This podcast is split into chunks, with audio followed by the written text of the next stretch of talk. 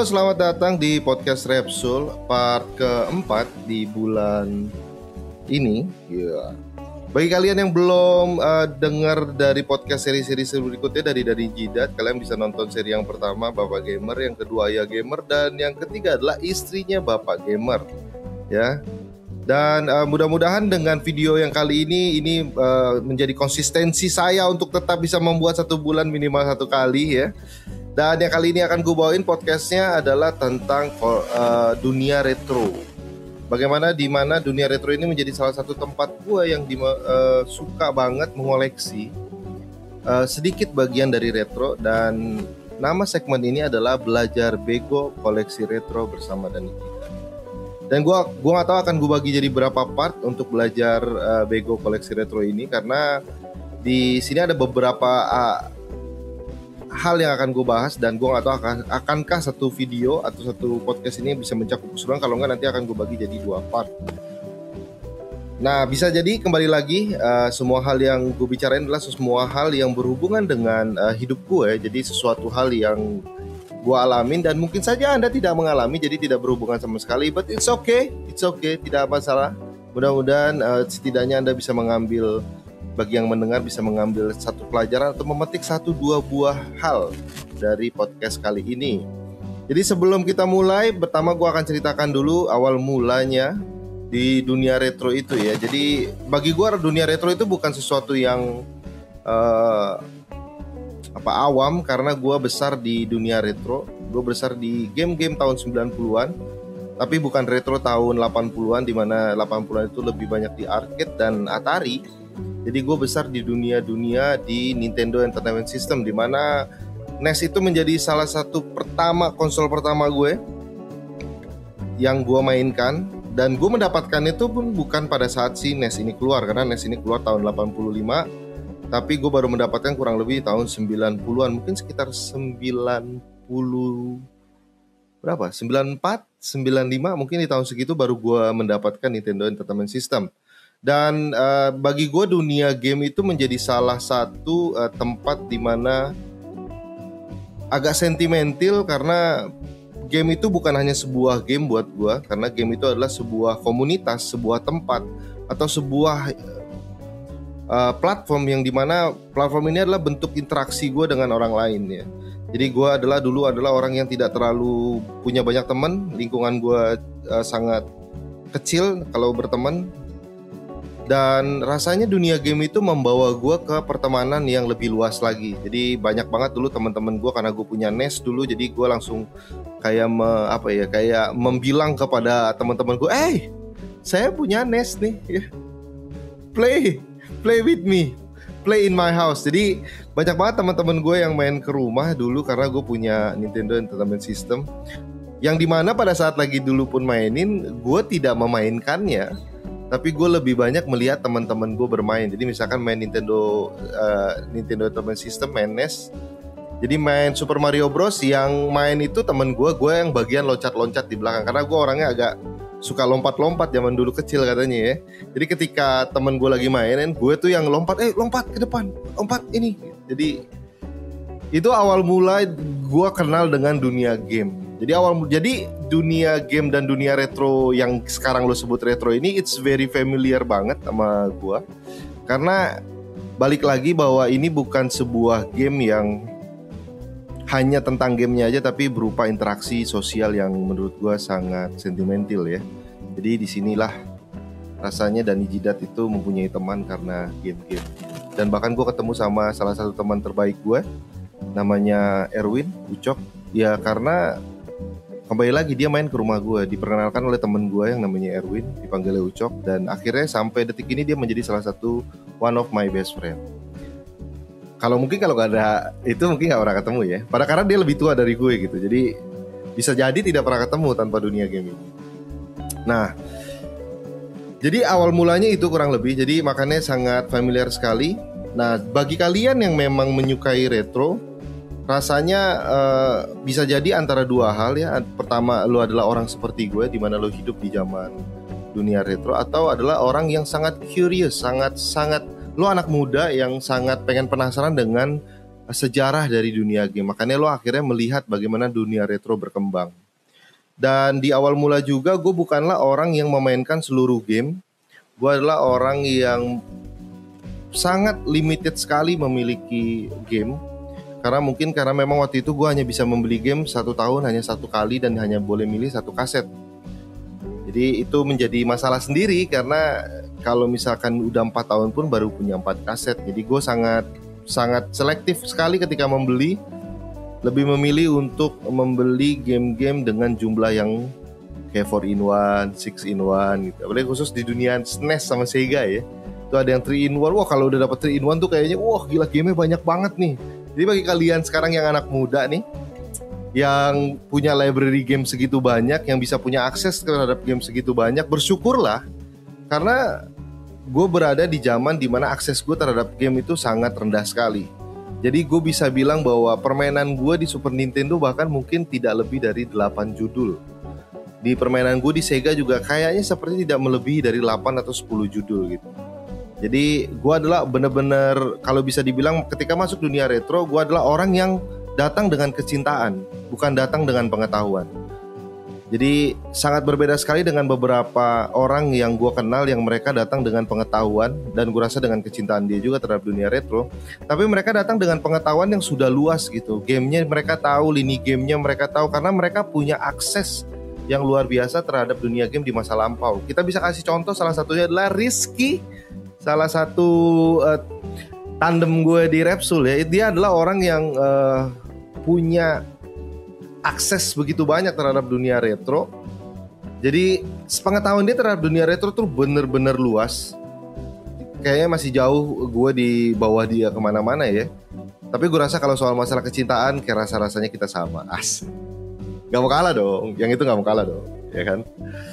Nah, jadi bagi kalian yang tiba-tiba pengen masuk ke dunia retro dan pengen belajar, Eh, di sini adalah gue mencoba untuk nge-breakdown beberapa bagian. Yang pertama gue akan bahas itu adalah pertama adalah mulai soal alasan. Kenapa lo akhirnya memilih retro untuk menjadi bagian dari lo mencoba untuk mengoleksi atau belajar tentang retro? Lo harus punya alasan dulu gitu. Jadi jangan pernah uh, sebuah hobi baru, sebuah alasan baru itu dengan alasan yang sedikit uh, tidak masuk akal. Jadi dulu gue uh, ketika terjun ke dunia retro adalah salah satu bentuk pelarian ya. Jadi sebelum gue suka banget sama dunia game, tapi gue belum mengoleksi dunia retro segitu banyak. Gue hanya suka, gue mainin semua lini game, gue mainin dari PS3 juga gue main. Waktu itu gue udah mulai ngoleksi kayak kaset-kaset PS3, ngoleksi kaset uh, Xbox, walaupun bajakan, ya. Iya. Yeah kan dulu nggak jarang kan ketemu Xbox 360 yang asli jadi masih ajakan waktu itu jadi gue masih suka naruh-naruh kaset-kaset itu tersebut gitu tapi gue belum belum mencoba untuk masuk ke dunia retro sampai akhirnya gue ketemu dengan salah satu temen gue yang bisa gue sebut guru yaitu adalah Adnan terima kasih kepada Adnan yang sudah mengenalkan gue ke salah satu komunitas retro yaitu adalah uh, Orji, organisasi retro game Indonesia, salah satu uh, komunitas terbesar di Indonesia tentang dunia game retro dan memiliki banyak eh, orang-orang uh, di dalamnya yang sangat-sangat kompeten sekali untuk ngebahas tentang dunia retro dengan knowledge yang luar biasa dan gue banyak belajar dari banyak orang di situ tentang dunia retro. So, jadi sebelum gue masuk lebih dalam, jadi soal masalah alasan nih. Jadi ketika pada saat akhirnya gue mengoleksi, gue hanya suka dulu kan, jadi gue belum mengoleksi. Tapi because of uh, pada saat di tahun itu uh, eh, gue memiliki satu permasalahan dalam hidup gue dan jeleknya gue waktu itu adalah gue mencoba untuk melarikan diri ke dunia di mana gue bagi gue menyenangkan gitu. Yaitu adalah dunia retro dunia game. Nah waktu itu ketika diperkenalkan kepada dunia retro gue sangat nostalgic banget gitu. Wah ini NES nih ini SNES nih ada di sini gitu loh dan akhirnya itu menjadi alasan gue yang sebenarnya sebenarnya tidak pas. Karena ketika lo lari dari sebuah masalah dan masuk ke hobi karena lo lari dari masalah tersebut menurut gue itu menjadi kayak sebuah obat sementara gitu. Yang sebenarnya tidak pernah ada ending cycle-nya gitu. Jadi sebaiknya itu adalah tidak dilakukan seperti itu Karena misalkan lu lagi stres nih, pusing gitu, terus akhirnya lu bilang ah gue suka nih ke game, gue main game tentang NES. Tapi karena waktu itu gue tiba-tiba dalam hati gue ingin mengoleksi, jadi gue tuh sangat uh, eager untuk memiliki konsol eh, konsol-konsol lawas yang sebenarnya waktu itu sebenarnya tidak harus seperti itu. Tapi karena itu menyenangkan, membuat endorfin di otak gue menjadi uh, bahagia ketika pada saat konsolnya datang dan gue ngebuka dan gue lihat NES gue jadi seneng, gue buka gue lihat Sega terus gue jadi seneng gitu. Nah itu menjadi sadar tidak sadar kayak menjadi apa ya, kayak semacam obat tersendiri untuk uh, rasa stres gue terhadap kehidupan gue, yang akhirnya sebenarnya itu tidak menolong kan, karena sebenarnya permasalahannya harus selesai sendiri baru lo soal ngomongin koleksi. Jadi di awal-awal itu gue memiliki alasan yang kurang pas untuk masuk ke dunia retro apalagi untuk menjadi kolektor retro. Nah gue berharap ketika pada saat lo dengar seperti ini lo harus nentuin alasannya. Maka dengan itu lo tidak terbawa emosional yang terlalu berlebihan. Karena waktu pada saat gue akhirnya memutuskan untuk masuk ke dunia retro dan mengoleksi retro serasanya rasanya gue merasa itu dalam keputusan yang sangat emosional. Jadi sebaiknya ketika kalian ngomongin soal alasan, kalian harus punya alasan yang pas untuk masuk ke dunia retro. Jadi kalian tidak terbawa terlalu emosional yang akhirnya membuat halnya itu mungkin tidak apa ya? Gue nyebutnya tidak pas sebenarnya. Waktu itu sih kayaknya enak-enak aja gitu. Tapi ternyata setelah gue pikir setelah berapa tahun lewat, gue cuma mikir kayak oh kayaknya kalau waktu itu gue lebih terstruktur, lebih jelas, lebih tahu apa yang gue mau, alasan yang jelas gitu, mungkin gue akan uh, lebih tertata uh, atau lebih enak dalam mengoleksinya gitu, karena tidak terbawa emosi. Karena emosi ini nanti akan banyak dipermainkan oleh beberapa orang ya. Nanti akan dibahas di beberapa part selanjutnya. Ya. Nah yang itu alasan. Jadi lo tentuin dulu alasan lo, lo pastiin alasan lo kira-kira lo mau terjun seperti apa gue tidak akan langsung masuk bagaimana lo mengoleksi karena sebelum masuk ke situ ada beberapa hal yang mesti gue bahas dulu. Yang kedua tuh adalah lo mencoba untuk bergabung dengan komunitas retro. Jadi bergabung di sini tuh uh, nggak hanya harus komunitas retro Indonesia, lo bisa juga cari komunitas retro di luar. Rasa-rasanya banyak ya. Cuman karena mungkin kalau bahasa Inggris anda terbatas, anda akan keberat uh, apa agak berat buat kalian. Tapi lo bergabunglah dengan komunitas retro atau uh, cukup uh, bisa berkomunikasi dengan dunia retro dengan cara apa pun entah itu dari forum entah itu dari majalah entah itu dari artikel entah itu dari apa pun bentuknya intinya kalian harus mencoba untuk kenal dulu secara perlahan terhadap dunia retro dan komunitasnya. Nah pada saat lagi kalian masuk itu pun kalian gak langsung serta merta tuh menjadi orang yang sangat agresif ya gue rasa kesalahan gue di zaman dulu karena saking sukanya gue sama dunia game gue tuh menjadi orang yang sangat eager nanya sana sini terus gue bilang ini gimana? Itu gimana? Ini oh ini ini keren juga punya jadi gue orang yang sangat aktif banget. Bahkan mungkin kayaknya para komunitas-komunitas yang lain menyebut gue adalah orang orang salah satu orang yang pecicilan nih karena terlalu banyak nanya ya. Uh, dan uh, harusnya gue menjadi silent reader dulu atau pembelajar yang baik. Gue akan lihat bagaimana mereka membahas sebuah game bagaimana. Jadi gue akan benar-benar belajar tentang banyak hal gitu. Dengan gue menjadi silent reader dan jadi pembelajar yang baik. Jadi gue bisa belajar tentang konsolnya belajar tentang gamenya belajar tentang uh, bagaimana apa yang terjadi di dunia retro itu. Karena kan pada saat lagi lo masuk ke dunia retro dengan knowledge yang gak ada lo tuh sebenarnya bener-bener buta kan terhadap dunia retro. Dan kayaknya lo nggak akan bisa lo samain ketika lo ngomong oh saya tuh udah ngerti banget loh PS4 masuk ke dunia retro it's completely different. It's a completely uh, different world banget gitu. Jadi dunia yang sangat berbeda sekali antara retro maupun next gen dari segi pemilihan gamenya dari segi apa yang harus dikoleksi dari segi dan gue rasa lo harus coba untuk mencoba untuk belajar dan menjadi silent reader yang baik. Nah habis itu lo harus juga masuk ke part berikutnya adalah belajar tentang barang-barang apa aja di dunia retro. Jadi di dunia retro itu banyak banget uh, tipe barangnya kalau kita ngomongin soal masalah dunia retro dari awal kali kali awal-awal itu kayaknya di tahun 60-an ya. Mungkin baru mulai agak menanjak di tahun 70-an dengan Atari Pongnya. Nah, sedangkan uh, lu belum tahu kan lo mau arahnya ke mana. Kecuali memang lo dari satu pertama kali udah set mind gitu. Karena banyak banget gue rasa dan gue adalah termasuk salah satunya di zaman dulu. Kenapa gue sebutnya adalah belajar bego? Karena benar-benar dulu adalah gue benar-benar belajar bego gitu. Gue benar-benar mencoba untuk mencari tahu sebanyak mungkin. Dan salahnya adalah dengan dengan tahunya terbanyak hal dan terbawa emosional dengan alasan yang emosional akhirnya tidak terstruktur bagaimana gue mencoba untuk belajar dan mengoleksi korek retro. Jadi yang pertama lo harus belajar barangnya, lo harus tahu dulu, oh ini ada generasi 1, generasi 2, generasi 3 sampai generasi ke-8. Lo harus belajar dulu, oh dunia retro ini yang mana yang cocok sama gue. Lo mesti tahu juga tipe-tipe konsolnya seperti apa. Jadi lo tahu uh, apa yang pengen lo fokusin dulu, apa yang kira-kira menjadi pemilihan awal-awal lo untuk lo men mencoba untuk memulai koleksi gitu. Dari karena tipenya banyak banget ya. Nanti mungkin gue akan coba breakdown di part-part selanjutnya karena di sini gue akan coba untuk bahas secara general dulu. Kayak misalkan lo bisa belajar tentang tipe full set, tipe non full set, tipe loose, ada kasetnya juga sama, ada grade-nya, mereka punya grade dari S sampai grade ke F.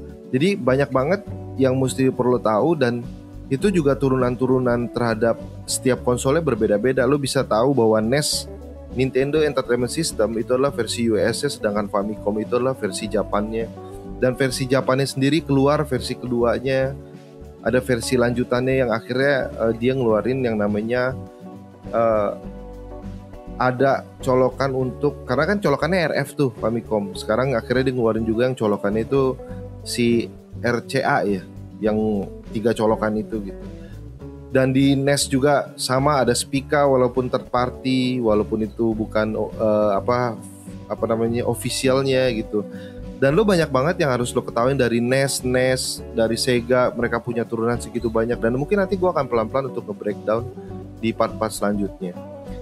Jadi dan terus juga lo harus belajar tentang game-gamenya karena selama ini nih mungkin yang lo ketahui adalah game-game yang notabene adalah game-game yang terkenal gitu. Padahal sebenarnya banyak banget di dunia retro bahkan gue pada saat masuk ke dunia retro dan gue berbicara sama banyak banget para pengoleksi retro, bener-bener banyak banget game yang bagus-bagus dan lo nggak tahu dan uh, itu menjadi satu library baru di otak gue ya terhadap dunia game. Jadi lo bisa belajar dulu tentang game-gamenya dulu karena dengan belajar gamenya lo akan tahu belajar tentang bagaimana kualitas dari sebuah game di zaman dulu dan juga lo belajar tentang kualitas value-nya. Karena banyak banget game-game yang lo kira, wah kayaknya ini mahal gitu. Ternyata tuh sebenarnya masih murah. Karena gamenya bagus tapi kualitasnya atau value-nya tingkat rare apa rare-nya itu masih rendah. Ada juga beberapa game yang hanya keluar misalkan di Jepang doang gitu. Yang mungkin selama ini lo tidak pernah mainkan, tidak pernah lihat, tapi tiba-tiba pada saat lo nanya nih harga full setnya berapa ini bisa 5 juta gitu. Jadi lo belajar dulu tentang game-game dan kaset-kasetnya sebelum lo bener-bener mencoba untuk uh, mengoleksi. Nah itu yang mungkin menurut gue di awal-awal tuh ketika kalian mencoba untuk mulai masuk itu adalah list-list menurut gue dari alasan kenapa lo bergabung terus habis itu, alasan lo kenapa lo mencoba mau koleksi habis itu lo mulai bergabung dengan komunitas retro. Dan gue harapkan lo menjadi silent reader atau pembelajar yang baik dulu di awal-awal. Jangan terbawa emosi terburu-buru ingin cepet-cepet punya dan segala macam Habis itu lo juga nggak cuma di Indonesia lo bisa belajar dari komunitas retro di Indo maupun di luar negeri. Dan lo juga belajar tentang barang-barangnya tentang konsolnya dan tentang kasetnya dan juga belajar tentang generasi dari si uh, dunia konsol ini. Jadi itu membuat lo minimal lo mempunyai basic dulu di dunia retro. Jadi ketika pada saat lagi lo datang, uh, ketika lo akhirnya memutuskan untuk mengoleksi, uh, lo akhirnya tahu yang mana yang lo mau tuju. Karena kayaknya kalau lo ingin mempunyai keseluruhan itu kayak cita-cita seorang gamer ya. Tapi gue rasa lo harus mulai start dari yang paling simple dulu. Lo mulai pasti harus beli dari satu dulu, baru lo bisa beli kedua, ketiga dan selanjutnya. Nah jadi dengan basic knowledge lo itu lo akhirnya bisa memutuskan, oh kira-kira yang konsol mana yang pertama gue coba untuk koleksi. Karena konsol yang pertama itu uh, sebisa mungkin kalau dari gue adalah konsol yang mempunyai attachment yang sangat tinggi kepada lo. Karena tidak semua orang mengoleksi retro tapi memainkan gamenya. Karena mereka kebanyakan mengoleksi kadang-kadang karena rasa nostalgiknya. Tapi banyak juga orang yang mengoleksi karena ingin memainkan gamenya. Most of it rata-rata semua itu karena untuk dikoleksi, bukan untuk dimainkan. Bagi orang-orang yang enggak, bang, gue masih mainin, gue rasa pun enggak seluruh game lo mainkan. Jadi fair, jadi agak-agak cukup cukup cocok gue untuk mengatakan bahwa tidak tidak. Yang ada yang namanya semua retro game itu akhirnya lo mengkoleksi kayak 100 kaset tuh 100 kasus kasetnya lo mainin tuh kayaknya kayaknya nggak ada. Biasanya lo pilih gitu. Dan rata-rata mereka itu adalah untuk dikoleksi atau di show off untuk dipamerkan. Biasa. Orang kolektor suka mamerin dirinya sendiri entah kenapa. Ya. Nah abis itu gue akan coba masuk ke uh, yang kedua ini adalah soal masalah membeli barang. Jadi akhirnya ketika pada saat lo punya basic yang cukup tentang hal-hal di dunia retro dan akhirnya lo mencoba untuk membeli barangnya kan? Nah di pada saat lagi lo membeli barang ini yang di Indonesia gue akan bahas soal di Indonesia ya. Gue ada ada ada review beberapa seller juga ya di Repsul yang di mana itu gue bukan gue rekomendasikan lah ya gue tak gue datangin gue kasih lihat barang orangnya gue kasih lihat barangnya dan gue tanyain semoga itu menjadi salah satu acuan buat kalian walaupun baru dua episode ya. Mudah-mudahan itu menjadi acuan buat kalian supaya kalian tahu oh ini mungkin mungkin di nyari di sini oke, okay, mungkin nyari di sini oke okay, gitu kan. Tapi tapi basic rulesnya di dunia retro bagi gue, bagi gue ya, setelah gue jalanin sekian lama ya, trust no one.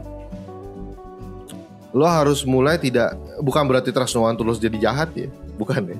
Lu jangan pokoknya semua kata negatif jangan lo rubah tiba-tiba menjadi uh, trust no one. Habis itu lu jadi kayak orang yang kaku gitu bukan. Trust no one itu adalah berarti lo boleh skeptis terhadap apa yang dijual, terhadap apa yang dia tawarkan. Lo harus skeptis. Misalkan gue bilang, aduh gue pengen nih pengen beli Sega, gue pengen mulai dari Sega gitu. Atau enggak gue pengen mulai dari Super Nintendo. Nah pada saat lagi orang lo nyari dan mereka ngejual, menjadi skeptis lah. Lo tanya lah secara detail. Seorang seller yang baik akan mencoba menjawab sebaik mungkin. Dan ini sudah biasa terjadi di dunia jual beli di segala lini, hobi maupun dunia asli. Ada yang orang bilang kebanyakan nanya tapi nggak jadi beli, ya kan? Makanya pastiin pada saat kalian mau belanja, mau beli, pastiin kalian memang punya niatan mau beli.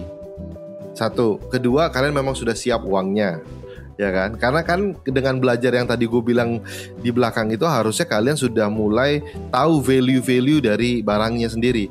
Dan di Repsul punya segmen bersama TLM di channelnya TLM yaitu adalah Retro Week. Kalian setidaknya mempunyai gambaran kurang lebih soal value-value dari harga-harga barangnya.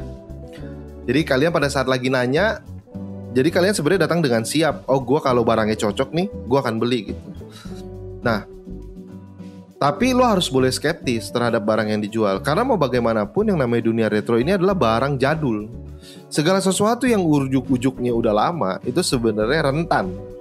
Jadi sebaik mungkin buat kalian yang mencoba untuk mulai akhirnya memutuskan mengoleksi dan membeli barangnya Pastiin lo tanya dengan detail kepada si seller ini soal masalah perihal barangnya. Kelengkapannya seperti apa, yang dijual apa aja dalam kondisi nyala atau enggak. Lo akan mulai mengerti kenapa misalkan kalau ketika lo udah mulai belajar, misalkan lo beli Super Nintendo, lo nanya, ini dengung apa enggak suaranya? Karena memang iya. Karena ketika pada saat ada beberapa Super Nintendo yang mungkin gue nggak tahu alasannya apa, it's very technical dan gue tidak belajar sampai ke situ. Ketika dinyalain tuh ngedengung gitu suaranya, suara soundnya hmm gitu ngedengung. Dan gue nggak tahu apakah itu dikarenakan ada yang error di bagian boardnya atau mungkin ada yang kurang pas atau apa resistornya harus ah gue nggak ngerti deh. Atau mungkin harus ada yang diperbaiki dan segala macam tapi gue karena sering lihat juga seller ngomong kayak ngejual barang ini ini suara tidak dengung gitu kan? But, jadi oke okay, it's okay for you to being skeptis ya terhadap apa yang jual tapi dengan bahasa yang baik. Jadi lo bisa nanya, ini bang harganya berapa, dijualnya apa aja, kelengkapannya apa. Dan lo pastiin juga bisa nanya ke mereka, bang ini ori apa KW ya? Gak apa-apa, misalkan kayak misalkan lo main di Sega ya, Sega sendiri itu pun punya banyak uh, Sega-Sega yang KW. Jadi kalau lo nanya bang ini Seganya KW apa ori gitu, gak apa-apa tanya aja kalau sellernya kesinggung rasa rasanya sellernya juga nggak pas ya gitu. Misal kecuali misalkan sellernya naro jual Sega seratus ribu terus lo nanya bang nih ori apa KW? Ya bro sebenarnya sih kalau seratus ribu sih nggak terlalu ngarep ya. Dia akan jadi ori. Makanya gue bilang penuhi dulu. Jadi ketika pada saat lo bertransaksi lo nggak jadi orang yang bener-bener bego gitu. Pada saat datang terus kayak uh, lo bertanya punya validitas gitu, lo punya basic gitu. Pada saat lagi lo bertanya kepada seller. Jangan jadi bertanya karena ketidakpengetahuan lo terhadap dunia retro. Nah itu nanti mungkin mungkin di satu sisi juga bisa kesel si si sellernya. Tapi di satu sisi seller juga harusnya sih sabar-sabar aja ya. Kadang-kadang kan ngadepin penjual eh pembeli kan memang kadang-kadang suka begitu ya. Makanya datang dengan ketidaktahuan maka sebenarnya bagi seorang seller ya seharusnya seller mencoba untuk memberitahu. Ya makanya pokoknya intinya lo uh, seller sama pembeli sama-sama niatan baik lah ya. Jadi pada saat lagi itu lo trust no one. Trust no one ini tuh bukan berarti lo nggak percaya apa pun maksudnya tanyain aja. Bang ini ke sticknya ori apa KW? Karena jangan salah loh di zaman dulu tuh bener-bener banyak banget yang namanya KW-KW dari stick, dari konsolnya sendiri, dari kasetnya. Jadi it's okay for you to ask. Sangat sangat boleh sekali kalau lo memang mau bertanya tentang masalah barang tersebut. Makanya lo harus agak sedikit skeptis, harus harus bertanya cukup banyak nggak apa-apa. Bang ini ori apa enggak? Bang ini uh, konsolnya gimana? Jalannya gimana? Dan kalau lo merasa kurang yakin dan lo niat nih, lo niat nih, hingga balik lagi ya, lo niat nih, loh, ini barangnya kayaknya dari penjelasan dia udah oke nih, udah mantep, bagus nih, gue suka nih. Lo bilang, bang bisa nggak videoin? Kalau memang lo niat, yang kesal, yang bikin kesal kan udah, bang bisa nggak videoin? Pas nyala, bagus bang, oke ntar gue kabarin. gitu. Gue ngerti sih. Makanya ketika pada saat lagi itu lo pasti, nah lo bener-bener dalam keadaan niat. Jadi pada saat lagi lo membeli, lo tidak membeli kucing dalam karung. Lo bener-bener tahu bagaimana kondisi dari si konsol ini. Nah, dan juga kalau pada saat lagi lo udah nanya-nanya sama sellernya, udah segala macam transaksi, kalau lo merasa kurang yakin pada saat lagi transaksinya, tanyain aja sama dia, bang bisa nggak dengan toko online? Kalau lo belum kenal sama sekali sama nih seller, kalau lo merasa ragu, kalau lo misalkan nggak apa-apa lah, gue nggak ragu, gue transfer aja. Kalau jodoh bagus, kalau nggak jodoh ya sudah.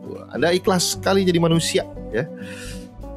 Jadi kalau misalkan lo ngerasa bahwa lo maunya hanya menggunakan transaksi dari toko online, biar lo merasa tenang, seller juga merasa tenang.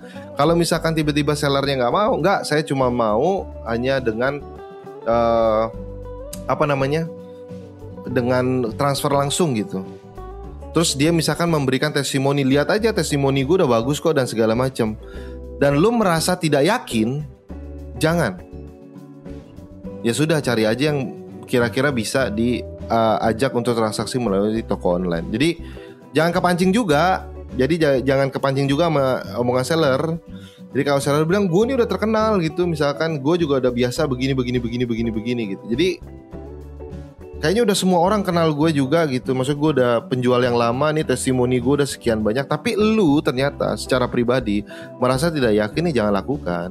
Karena nanti ketika pada saat lu akhirnya transfer amit-amit gitu, ternyata seller yang melakukan satu kesalahan, sebenarnya salah di tangan lu bro, bukan di tangan sellernya. Lo kepancing sama sellernya. Jadi it's uh, jadi wise lah. Sellernya jahat, tapi lo kepancing berarti namanya. Jadi lo tentuin aja kalau memang sekarang udah ada sistem yang bagus, ya lo gunain dengan sistem seperti itu. Jadi jangan sampai ke pancing dan pastiin juga sebelum akhirnya lo mencoba untuk uh, membeli, lo nanya juga sama dia, bang kalau ini rusak gimana ya? Ada garansinya apa enggak? Karena kan balik lagi bahwa yang namanya konsol retro itu adalah konsol jadul, konsol lama. Jadi gue sangat berharap sekali yang namanya konsol lama itu tuh punya tingkat rentan yang sangat tinggi gitu. Makanya ketika pada saat lagi lu membeli, lu tanya sama dia apakah ada garansi atau enggak dan juga apakah kalau memang nanti suatu hari rusak, anggaplah lo mainin udah setengah tahun terus tiba-tiba rusak. Nah ketika lo nggak tahu ke mana lo harus betulin, ke mana lo harus bisa cari untuk supaya lo bisa mainin lagi, akhirnya itu hanya akan jadi sampah doang kan. Nah lo tanya juga, bang, kalau misalkan nanti rusak, gue bisa pertama satu, bang ada garansinya nggak bang kalau misalkan datang tiba-tiba nggak jalan gitu. Kedua juga bang kalau nanti tiba-tiba rusak, gue bisa minta bantuan lo untuk betulin nggak? Kalau mereka bilang nggak bisa, lo bilang ada rekomendasi nggak bang? Kira-kira di mana gue bisa betulin kalau memang ada terjadi kerusakan. Jadi setidaknya lo benar-benar tahu. Harusnya dengan lo belajar di awal-awal dengan masuk ke dunia komunitas retro, minimal lo tahu adalah ada beberapa orang yang bisa membetulkan ya. Tapi minimal lo bertanya seperti itu supaya nanti lo jangan tiba-tiba suatu hari itu barang cuma jadi barang sampah aja. Yang terakhir, karena sini sudah masuk, oh sudah masuk menit 30, pas sekali ya. Nanti akan gue lanjutkan ke part-part berikut dengan lebih detailnya ke beberapa hal dan juga ada beberapa hal tambahan. Yang terakhir itu adalah pastikan lu punya tempat untuk uh, mengoleksi. Terlepas dari koleksi lu ya lah bang gue cuma beli 3-4 barang Tapi tetap men lo harus punya tempatnya lo persiapin Jadi lo harus bisa punya persiapan tempat dan ruangan untuk mengoleksi uh, konsol retro ini. Supaya nanti pada saat lagi lo mulai berkembang sebenarnya persiapan tempat dan ruangan ini ketika pada saat lagi lo berkembang sebenarnya lo udah mulai mikir. Misalnya contoh lo ngambil uh, Sega gitu. Pada saat lo ngambil Sega lo tahu Sega itu kasetnya jumlahnya itu ratusan. Jadi kan pada saat lagi lo enggak ntar gue taruh aja tuh di atas lemari gue gitu. Tapi akhirnya ketika pada saat lo memutuskan untuk mengoleksi uh, Sega dan akhirnya mencoba untuk mengoleksi kaset-kasetnya akhirnya tempatnya itu kan belum ada kan karena lo tidak persiapkan. Nah kesalahan gue juga dulu di aman dulu adalah gue sudah mempersiapkan gue ternyata tempat gue tidak cukup untuk uh, pengembangan dari apa yang gue koleksi.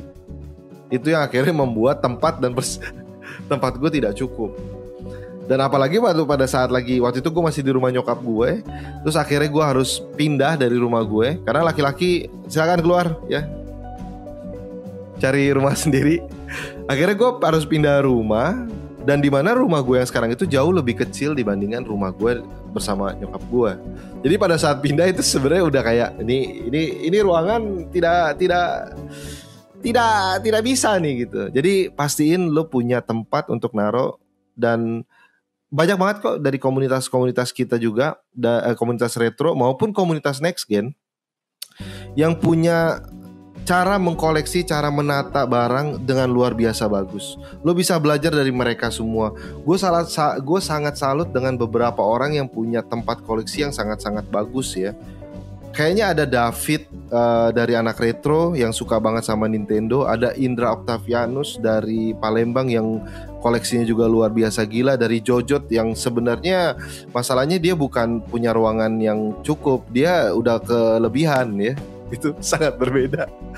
Ya, jadi ada Rainer dari Repsol juga yang punya satu rumah untuk koleksinya dia. Jadi sebenarnya tidak kekurangan tempat sama sekali. Uh, lo bisa belajar dari mereka bagaimana menata dunia retro dan gua adalah orang yang uh, juga bukan orang yang rapi-rapi banget karena makanya lo lihat kalau lo lihat background gue ini ini ini apa ya kabel ya dua ya dan bisa lihat tataan di sebelah sini nih udah juga udah berantakan gitu ya. Dan kalau misalkan kalau lo lihat nih, ini adalah tempat segini doang. Dan gue masih ada uh, satu lemari lagi yang memang buat gue taruh tempat lagi. Dan uh, kalau lo nggak pinter uh, mengoleksi, biasanya tempatnya jadi amburadul sama seperti tempat saya. Tapi banyak banget orang-orang uh, di Indonesia ini yang punya tempat koleksi yang rapi-rapi, yang bagus-bagus dan bahkan sangat-sangat uh, apa ya estetik gitu. Lo bisa belajar dari mereka-mereka semua bagaimana mempersiapkan tempat dan ruangan. Jadi kurang lebih itu guys di uh, part pertama di Belajar Bego koleksi retro bersama gue Jidat dan kalau misalkan nanti gue naikin ini di YouTube ya Uh, gua harapin kalian bisa komen-komen untuk pembahasan selanjutnya. Mungkin kalian pengen tahu beberapa hal atau satu dua hal dari dunia retro.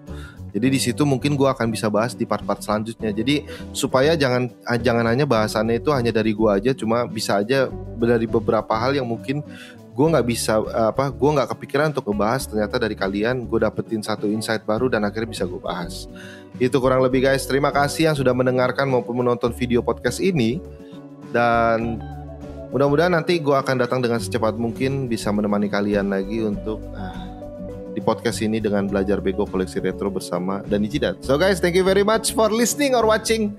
bersama gue Dejidat. Bye bye. Thank you guys.